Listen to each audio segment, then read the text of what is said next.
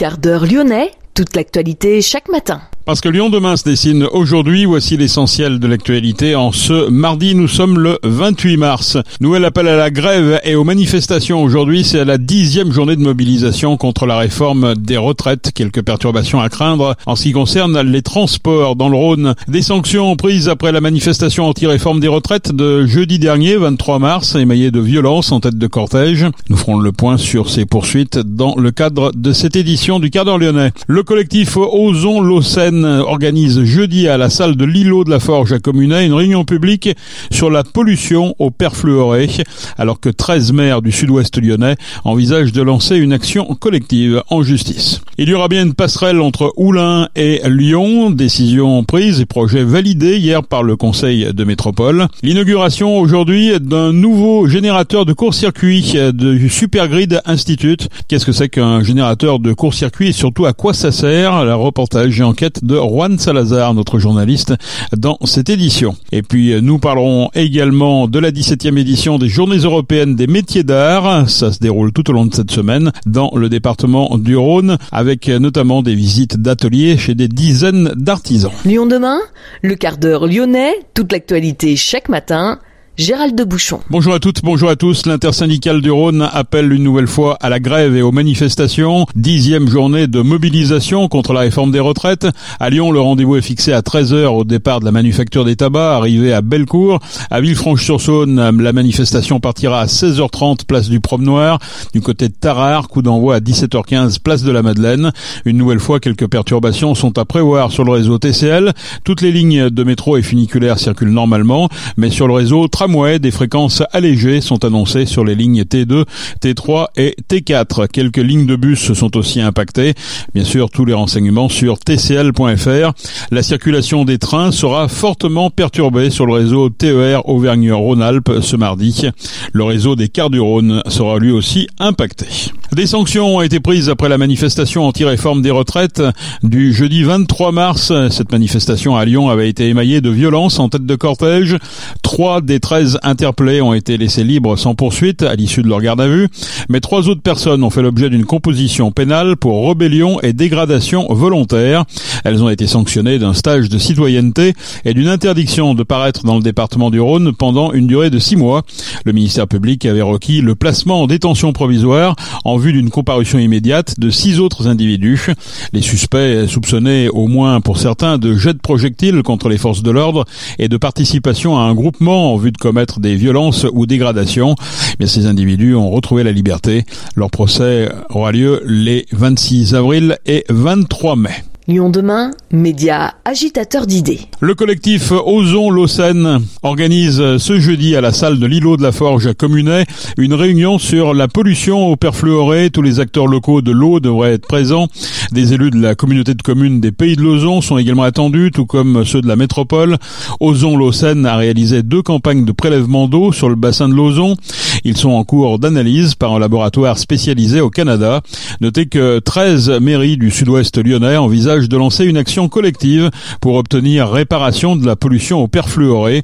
Givors, Grigny, Saint-Genis-Laval, Brignais, Oulin, Charlie, Chasse-sur-Rhône, La Mulatière, Ternay, Irigny, Solèze, Vernaison, Pierre-Bénite s'apprêtent à déposer une plainte contre X. Il y aura bien une passerelle entre Oulin et Lyon. Le projet a été validé par le Conseil de la métropole. Le bilan de la concertation a été adopté à l'unanimité, tout comme le programme d'études nécessaire à la construction. La passerelle reliant La Soleil et Gerland pourrait voir le jour d'ici 2028, montant estimé 21 millions d'euros. Passerelle bien sûr réservée aux piétons et aux vélos. Lyon demain, Innovation. Aujourd'hui, c'est l'inauguration du nouveau générateur de court-circuit du Supergrid Institute, une plateforme située à Villeurbanne et qui permet de faire des essais sur des équipements haute tension en courant continu et alternatif. L'objectif est de développer euh, de futurs équipements qui permettront une intégration des énergies renouvelables dans les réseaux électriques français. Depuis qu'il est sorti de terre en 2014, l'Institut de transition énergétique Supergrid se place comme un leader dans le domaine du courant continu à haute et moyenne tension avec un un chiffre d'affaires de 4,5 millions d'euros en 2022, ce centre de recherche, d'essais et de services bénéficie d'un financement de la région et de la métropole, ayant déjà remporté 6 des 7 projets déposés auprès de la Commission européenne en 2022.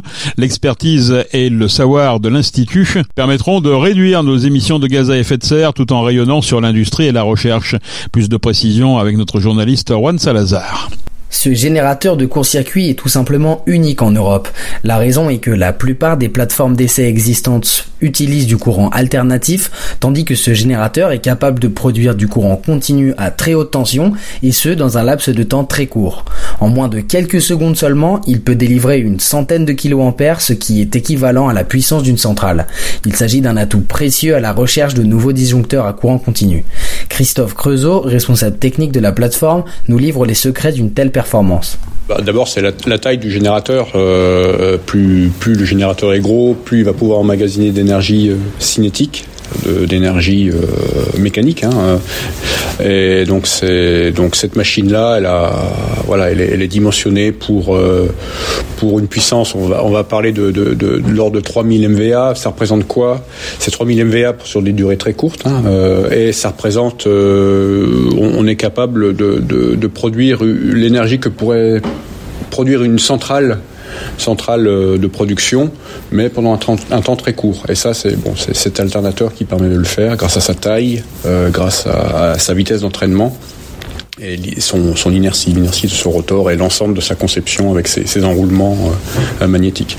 Le courant continu représente un réel enjeu d'avenir, car arriver à le maîtriser signifierait une intégration plus importante des énergies renouvelables au sein du réseau électrique national.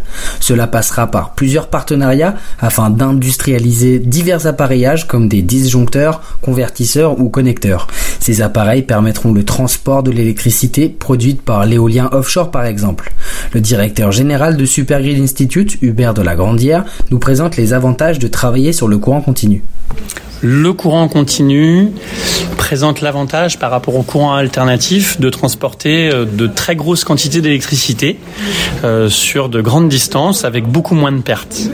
Et le, la transition énergétique, l'intégration d'énergie renouvelable va intrinsèquement demander de transporter plus d'électricité parce que euh, vous imaginez que un champ photovoltaïque immense ou une ferme éolienne offshore, il n'y a personne pour consommer l'électricité à ces endroits-là. Et donc on va avoir besoin de transporter plus d'électricité qu'aujourd'hui à cause de la distance entre les sources qui produisent de l'électricité et les consommateurs. De la la météo ou le jour, la nuit pour le photovoltaïque, toute cette intermittence, ça génère des besoins de renforcement du réseau de transport. Et ce renforcement de réseau de transport, il y a plusieurs moyens de le faire.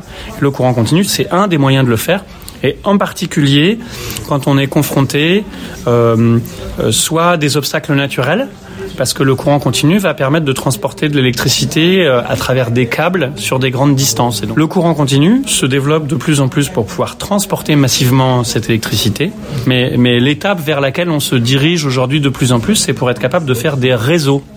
Et, et pour faire un réseau, il faut pouvoir couper le courant. Vous avoir besoin d'appareils qui sont capables d'isoler une ligne pour que le reste du réseau puisse fonctionner. C'est aujourd'hui un enjeu technologique sur lequel il n'y a pas sur le marché aujourd'hui de produits qu'on puisse déjà acheter euh, en, haute tension. Les fabricants sont en train de développer ces technologies et, la station d'essai que nous sommes en train d'inaugurer, que nous venons de, de mettre en service, est une station d'essai qui permet de tester le, des disjoncteurs à courant continu. C'est une, une station d'essai qui reproduit exactement le courant que va avoir un, un appareil, un disjoncteur, quand, euh, quand il sera en service sur un réseau.